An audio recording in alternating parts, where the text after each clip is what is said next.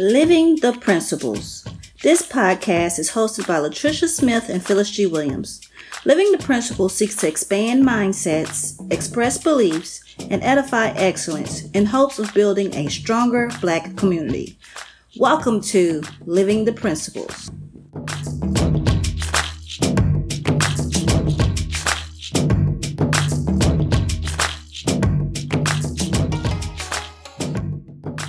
Hello, difference makers. Welcome to Living the Principles, podcast episode 68.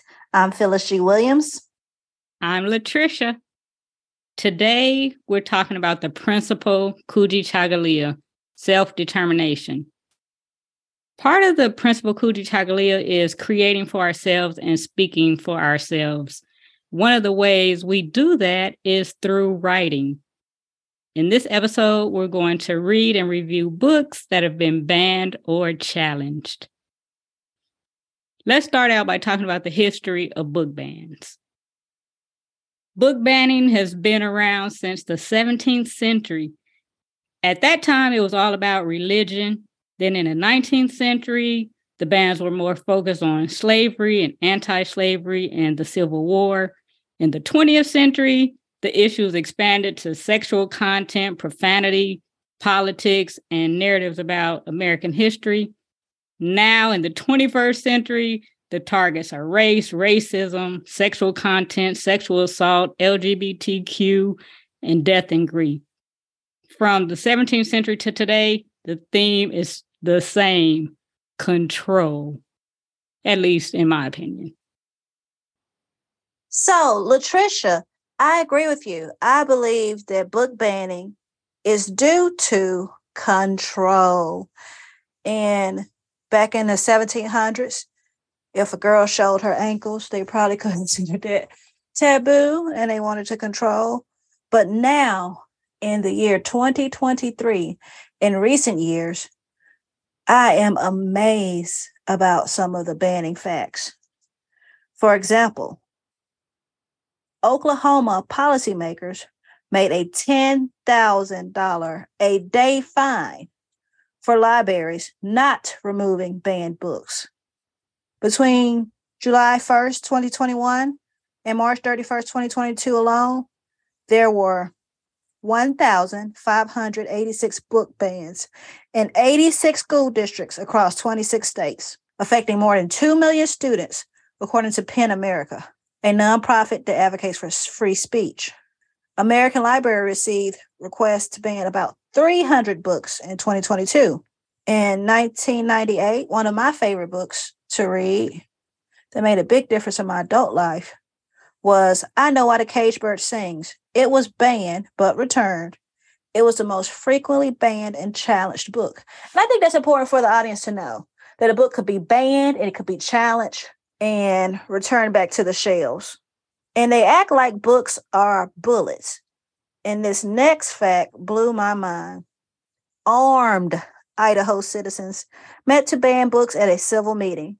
They call themselves the American Redoubt, a group of conservatives who have deemed places like Montana, Idaho, and parts of Washington as a safe haven. They went to a meeting armed to talk about books. So one of my favorite quotes, at least top five, is until the lion learns to speak, the hunter will always be the victor.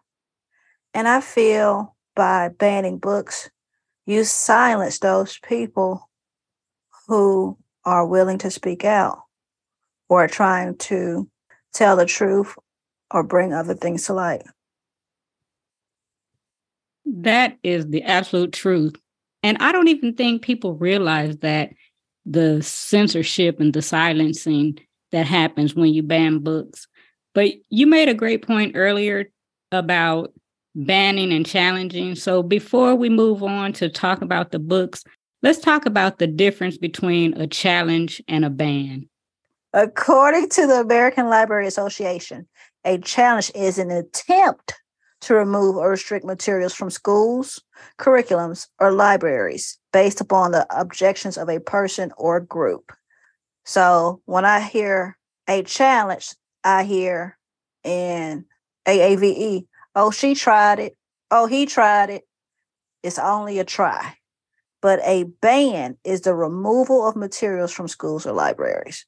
So some books are challenged, but they're not banned. On one of our episodes, we talked about that. I think it was the the erasure of Afro Mexicans. One of our good news points was about an author whose book was returning to the shelf because it was only challenged. Oh yeah, I remember talking about that. I remember hearing you talk about that in the good news. Yes. So we've talked about bands, we've talked about challenges. Now we're going to discuss some of the books that we enjoyed reading or books that we've really thought made a difference. One book that I would like to mention, I'm going to mention about three, is Roll of Thunder, Hear My Cry. This book was written by Mildred Taylor and it was banned due to the discussion of racism. Now, I read this book when I was in junior high school. So maybe I was sixth or seventh grade. In Latricia, they had a movie. In the movie, part of the movie was filmed in our small town in Mississippi. So this book meant so much to me, in addition to my personal experience as a child the first time I seen representation for my city, another reason this book is important to me, because this is the first book that I remember reading in which Black people took a stance against racism. I love that book. It's so funny that you read that as a child, and I'm a generation ahead of you, and I also read that not only as a young person, but even as an adult. When I lived in South Carolina, we had a book club that we started. We actually read that book in our book club. So even though it's a, I guess a, I wouldn't say a children's book, but maybe a youth. I don't know how the the age span is, but like you said, it, junior high school, middle school. So it is, in essence, I guess it is a children's book. But reading it as an adult and discussing it with a group of adults was really interesting. I didn't know it was banned. And I'm happy to hear you say that because I said, I need to read this book again. And I read a portion of it, and oh my gosh, the Phyllis that was 11 years old compared to the Phyllis that's 39 years old have I've gained so many more experiences. And it made me think this book is about cooperative economics. Of course, I didn't have that vocabulary when I was 10 or 11, but I read parts of the book to refresh my memory, and it was about cooperative economics. And if you don't mind, can I read one part of it? Yeah, that'll be fun. Once our land had been Granger land too, but the Grangers had sold it during Reconstruction to a Yankee for tax money. In 1887, when the land was up for sale again, Grandpa had bought 200 acres of it. And in 1918, after the first 200 acres had been paid off, he had bought another 200. It was good, rich land, much of it still virgin forest, and there was no debt on half of it. But there was a mortgage on the 200 acres bought in 1918 and there were taxes on the full 400. And for the past three years, there had not been enough money from the cotton to pay both and live on too. That was why Papa had gone to work on the railroad. 400 acres, putting that in perspective now is huge. And thinking of it in the early 1900s, makes it very impactful. So, reading this book, I thought, yes, some people may be offended by the racial slurs, or they say they're offended by the racial slurs, but it can start to plant things in you as a child. I think a lot of times we have to put things in perspective and take into account the period in time those things are real. These stories that people write, although some of it comes from their imagination, some of it comes from people's experiences, what they've seen, what they've been through, what they've heard, the stories that's been passed down from family members of previous generations. And it's like a combination of all of these things. I don't understand why people get so offended by certain content instead of just embracing it or even ex- just accepting it for what it is. Exactly. It just goes to show that people are moved by different things. I was moved by the 400 acres in the 1900s, but other people may be moved by the father sacrificing for his family. So there's so much beauty in that book as it relates to the African American culture. All of my books are children books, but I do have another book I want to talk about if if you don't have anything else. What's your next book? My next book is Sing a Song. That is the name of the book, Sing a Song How Lift Every Voice and Sing Inspired Generations. And one thing I really find neat about this book is at the very beginning, before the title page, they have the lyrics to lift every voice and sing. If you've ever attended a Kwanzaa event in a community, this is one of the songs that's always chosen. So to see this as a banned book baffled me. However, I scroll social media sometimes, and there was a indoctrinated self-hating black person on there speaking about there's only one national anthem. And I was like, uh, yeah, yeah, yeah, it's only one national anthem. And this is in the month of February. And this happened last year too with a well known conservative black woman. But this year, other people are using those same tactics to really divide or dilute the power of our culture, in my opinion. So, Lift Every Voice and Sing is one of the songs that is considered a Negro national anthem. And in this particular book, they give detail about how this song came about. Facts that people choose to ignore is that the only reason there are HBCUs is because once upon a time, Black people couldn't attend college in America.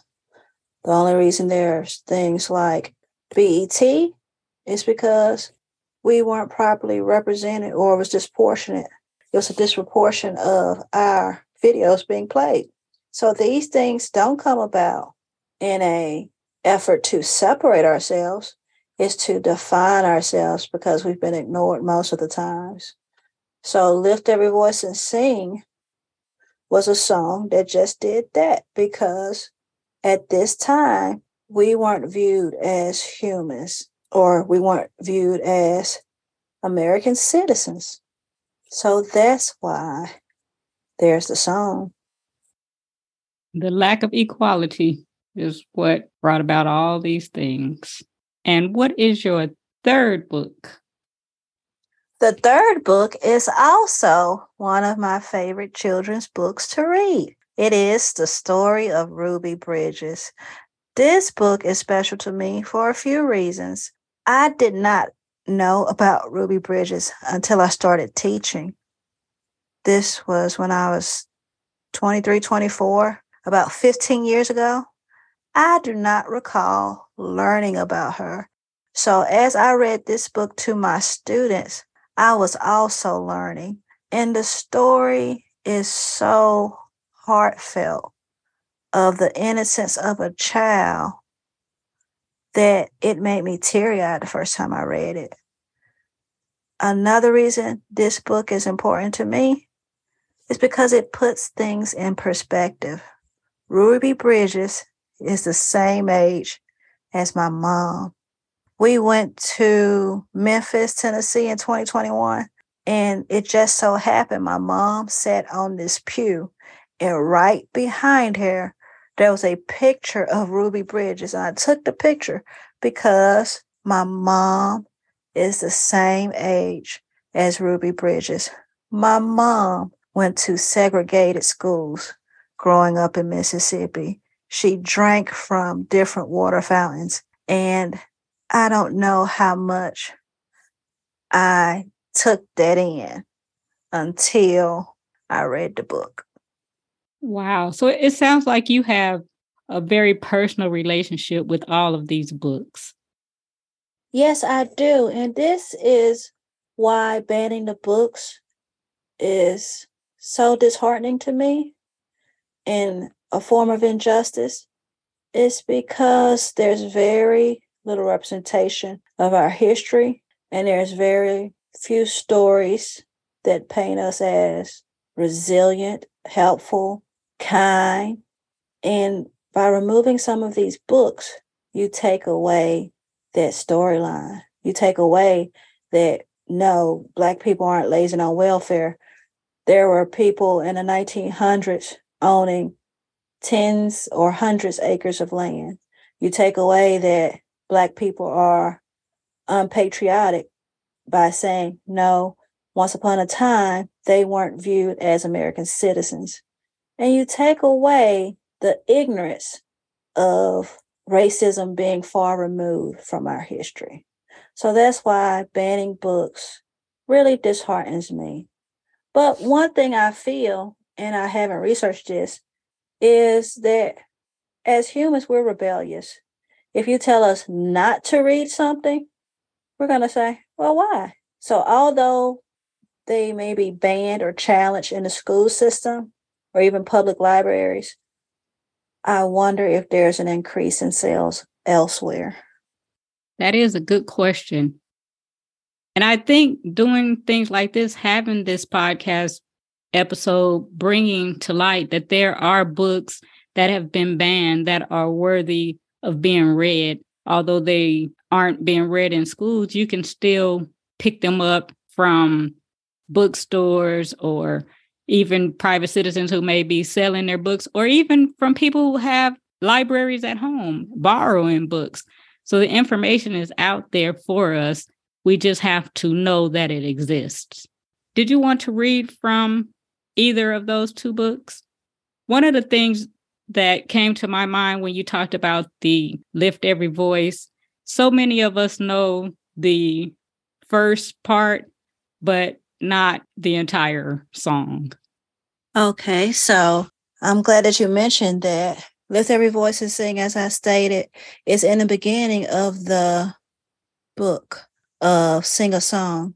And the last stanza says, God of our weary years, God of our silent tears, thou who has brought us thus far on the way, thou who hast by thy might led us into the light.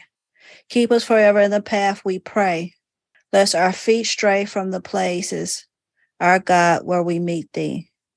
Lest our heart, drunk with the wine of the world, we forget thee. Shadow beneath thy hand, may we forever stand, true to our God, true to our native land. And I think that's a very powerful stanza, especially thinking that it was written over 120 years ago. And even then, there was a connection still to Africa, even though we had been removed for hundreds of years. And there was reverence to of what we've overcome and still having hope. And the fact that people are still having debates about this song and the fact that we're still singing this song today speaks volumes about this song. What about the Ruby Bridges book. Did you want to read any from that? Well, I'm having a little trouble getting to the book, but the part in that book that really touched me was near the end when Ruby bent down and they thought she was tying her shoe. And they asked her what was she doing. And she said she was praying for the people who didn't want her to go to school because of her skin color. It's something along those lines. And earlier in the story, it demonstrates how her parents rooted her in Christianity. So she could have that attitude and be so brave at a young age. So that was part of the book that made me teary eyed because of the innocence of it. I can definitely see that. Talking about brave, yeah. What was she, nine years old or something like that when she went to integrate the school? She was younger than nine because they moved to New Orleans in 1957. She's the same age as my mom, who was born in 1953. So she had to be six or seven years old. Wow. I can't even imagine what she went through that young, going to school like that. Yeah, powerful. And I think people should know her story. It's important. Like there was a time where Black children weren't able to go to the same school with the white children. This is history, it's American history. Did you say why it was banned? So, most of these books are banned because of racism. Before we wrap up, I wanted to say this the argument often with books that's focusing on racism is that it's exposing children to it so young. However, the Jest, the last book that we spoke of, is a good illustration of how it's a tunnel vision because there are little black and brown children being exposed to racism before they can write their full name. But people find it offensive to teach about it while another group has to experience. So I think things can be done in a child friendly way without painting anybody in the room as a bad person or from a bad group or even as a victim. So that's what I think. And I think ending the book concerning Ruby Bridges is a good display of that. Yes, it's early to introduce children to racism. However, children are being introduced to racism, whether their parents are teaching it or whether they're experiencing it. Either way, at least by having the discussions, we can make progress as a group of people, as a group of human beings. Very well said. The books that I have are more geared towards older students, maybe high school students and college students. I know some of these books were high school readings and they were either banned or challenged, and mostly for being sexually explicit or for the profane language. At least that's what they say are the reasons why they were banned. One of the books is Toni Morrison's The Bluest Eye. An interesting thing is there have been several of Toni Morrison's books that have been either challenged or banned. But I thought it was interesting that the bluest eye was banned and they said it was because of child sexual abuse and it being sexually explicit. But this book is also about racism. It's about what this child experienced and how she was teased and called names that she wanted to have blue eyes because she thought having blue eyes was going to make her better. I just want to read one page from this book. As we emerged from the school with Maureen, we began to molt immediately. We put our headscarves in our coat pockets and our coats on our heads. I was wondering how to maneuver Maureen's fur muff into a gutter when a commotion in the playground distracted us. A group of boys was circling and holding at bay a victim, Pecola Breedlove. Bay Boy, Woodrow Cain, Buddy Wilson, Junie Bug, like a necklace of semi precious stones, they surrounded her. Heady with the smell of their own musk, thrilled by the easy power of a majority, they gaily harassed her. Blackie Mo, Blackie Mo, your daddy sleeps naked. Blackie Mo, Blackie Mo, your daddy sleeps naked. Blackie Mo.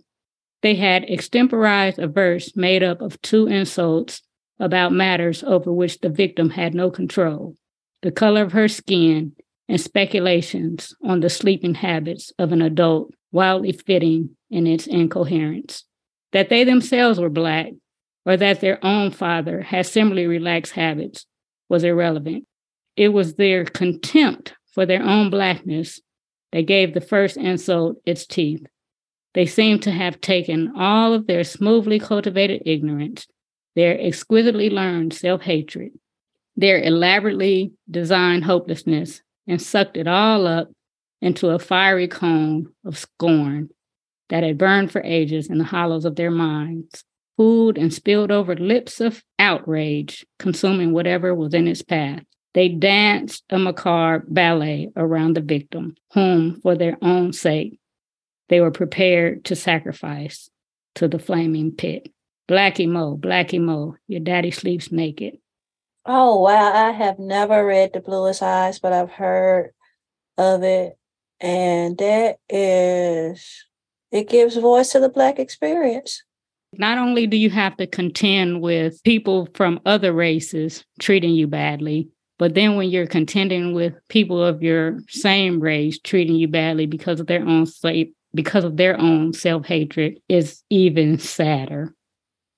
It is. Wow. Uh, what's your second book? My second book is Alice Walker's The Color Purple. Same thing. It's wrought with abuse and language. These things happen. These things, they're real, they're true. And I think people should read it. And I, I really think it should be a choice whether or not you want to read these things. And maybe maybe some of these books may be inappropriate for certain age groups. And other age groups they're not. I think banning is not the way to go. Give people choices and options to read or not read. I'm very much with you on making it a choice because sadly there are students in regardless of their kindergarten through 12th grade, who have had some of these experiences. So this book can be triggering to them. Exactly. As you were reading, I wanted to look up some quick stats on Black women and sexual assault. And it says for every Black woman who reports rape, at least 15 Black women do not report it. One in four Black girls will be sexually abused before the age of 18. Wow. And I think by hearing these stories, people who have been violated can start to seek justice, especially Black women. And of course, there's Black men and boys who are assaulted as well. But the book you're speaking of is from the perspective of two Black women. Yes. So won't you shake your shimmy? So are you going to sing some? Uh, not sing. Are you going to read some of the, the purple? How about I read just a smidgen? I'm going to read a very small piece. Dear God, I spent my wedding day running from the oldest boy. He 12. His mama died in his arms, and he don't want to hear nothing about no new one. He pick up a rock and laid my head open. The blood run all down between my breast. His daddy say, don't do that. But that's all he say. He got four children instead of three, two boys and two girls. The girls' hair ain't been combed since their mammy died. I tell him I just have to shave it off, start fresh. He say bad luck to cut a woman hair. So after I bandage my head best I can and cook dinner, they have a spring, not a well, and a wood stove look like a truck. I start trying to untangle hair. They only six and eight and they cry. They scream. They cuss me of murder. By 10 o'clock, I'm done. They cry themselves to sleep, but I don't cry. I lay there thinking about Nettie while he on top of me, wondering if she's safe. And then I think about Shug Avery. I know what he doing to me, he done to Shug Avery, and maybe she like it. I put my arm around him. Wow, the color purple, probably one of the most quoted movies from Black people. Dead End, Eddie uh, Coming to America, at least from our generation. Yeah, you that's told Harpo to beat me. and that's why I, I should shout out. And won't you shake your shimmy, sister? Yeah, yeah. So you've done Alice Walker, you've done Toni Morrison. Who is your third author and book? My third author and final book is Richard Wright, Black Boy. I believe I read this book in college, but I don't remember it that well. Yeah, I think it's more of a college read. If it's a high school read, probably 12th grade, it was banned for obscenity and instigating hatred between the races. But my thing is, How do you say that somebody is instigating when they're telling their story? If this is what he experienced, if he experienced hatred from white folks from the Jim Crow South, that's what he experienced. If he experienced all of the racism and all of the things that people endured in the Jim Crow South, like you were saying, some of the things that your mother experienced, if it's true and it's real and people were writing it in books, I don't understand how people say that they're instigating anything. They're telling their stories. That's what they're doing. And it's a fallacy to say that it causes division or I forgot the particular the specific words that you use, but I feel like it's just a fallacy to get people to ignore that part of history because it makes them feel better when they don't hear it.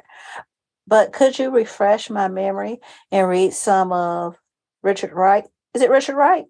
Yes. You didn't eat, she said. No, ma'am, I said. I'm not hungry. You eat at home? She asked hopefully. Well, I just wasn't hungry this morning, ma'am. I lied. You don't like molasses and bread? She said dramatically. Oh, yes, ma'am, I do. I defended myself quickly, not wanting her to think that I dare criticize what she had given me. I don't know what's happened to you in words nowadays. She sighed, wagging her head. She looked closely at the molasses. It's a sin to throw out molasses like that. I'll put it up for you this evening. Yes, ma'am, I said heartily. Neatly, she covered the plate of molasses with another plate, then felt the bread and dumped it into the garbage. She turned to me, her face lit with an idea. What grade are you in? Seventh, ma'am. Then why are you going to school? She asked in surprise. Well, I want to be a writer. I mumbled, unsure of myself. I had not planned to tell her that, but she had made me feel so utterly wrong and of no account that I needed to bolster myself. A what? she demanded. A writer, I mumbled. For what? To write stories, I mumbled defensively. You'll never be a writer, she said. Who on earth put such ideas into your inward head? Nobody, I said. I didn't think anybody ever would, she declared indignantly. As I walked around her house to the street, I knew that I would not go back. The woman had assaulted my ego. She had assumed that she knew my place in life, what I felt, what I ought to be, and I resented it with all my heart. Perhaps she was right. Perhaps I would never be a writer, but I did not want her to say so. Had I kept the job, I would have learned quickly just how white people acted towards Negroes. But I was too naive to think that there were many white people like that. I told myself that there were good white people, people with money and sensitive feelings. As a whole, I felt that they were bad, but I would be lucky enough to find the exceptions. Oof. Now, I don't know if this was a conversation or a spread the good news, but we talked about a guy from the 60s or 70s who lost his rights to the things that he wrote. And he had the same similar experience of his mom saying, Why would you want to be a writer? And I think that goes to show how society can stifle men because they deem so much stuff feminine or sensitive. I really enjoyed hearing that and it refreshing my memory. Sometimes people wonder how dare you think you can be something that they think maybe exclusively theirs. What makes you think you can be a writer? this white woman is saying to this black boy, like, who told you that?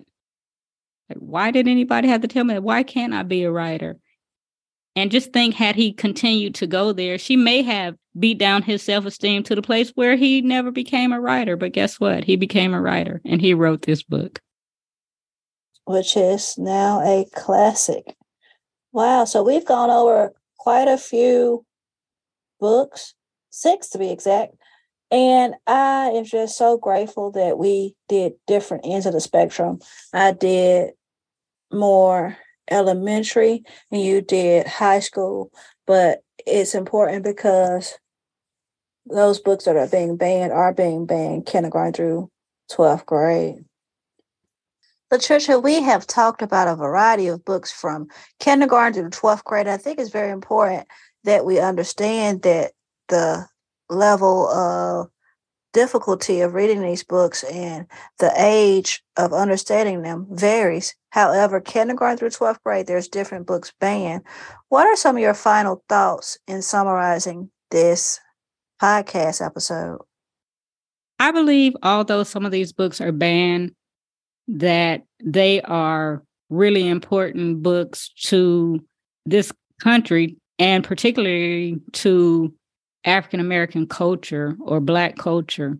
But I also want to say that I know the books that we talked about today were by Black authors, but there are books that are banned by non Black authors. And I think we talked about before Uncle Tom's Cabin, Huck Finn, those kind of books, even some Shakespearean books. So there are all kinds of books that are banned.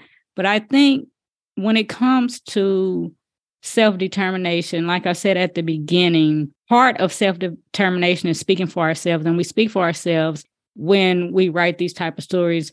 And I think we have to choose for ourselves what we are going to read. There are people who are trying to control what we read, what we say, and some of those people are parents. Some of them are teachers, some of them are politicians. So there are people across different aspects that are inciting these bans. But when it's all said and done, I think we get to choose for ourselves. Very good points. And I think that's a good segue into the principal challenge. Principal challenge Live them out. Our principal challenge for today is to read and share some of the banned books by Black authors. Did you know that there was a banned books week that happens every year?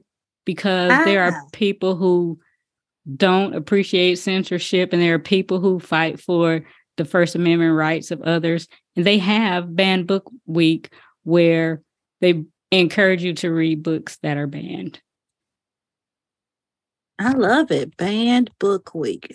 It's in October. Cool.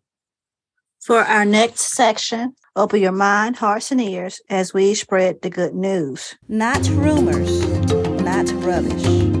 Living the principles, we spread the good news. Sticking with the theme of literature, we have three separate pieces focusing on writings and writers. Good news number one. Did you know there was a literary category for the NA NAACP Image Award. The NAACP Image Awards have been around for 50 years. The 2022 list has winners and nominees such as Tabitha Brown for Feeding the Soul, Because It's My Business, Nicole Hannah-Jones for the 1619 Project, Will Smith for Will, and Stacey Abrams for Stacey's Extraordinary Words. Our second good news note comes from a banned book turned highly quoted movie, turned musical Broadway play, and now showing up differently in 2023. Latricia named it Color Purple. Color Purple is coming to theaters December 2023 in the form of a musical film. Oprah will be one of the four executive producers. Cast will vary from Taraji P. Henderson, Fantasia, and Halle Bailey. If you haven't seen the movie from the 80s, or read the book, please get acquainted. Our final good news. The ultimate way to ban a book is to burn all copies or the original copy.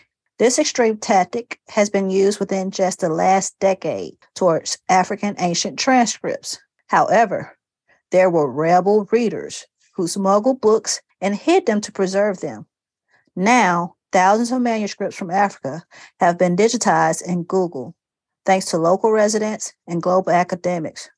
Over 40,000 pages spanning from the 11th century to the 20th century have been preserved for good in Google Arts and Culture's Mali Magic Portal, a compendium of digitized artifacts, many of which have never been publicly available before.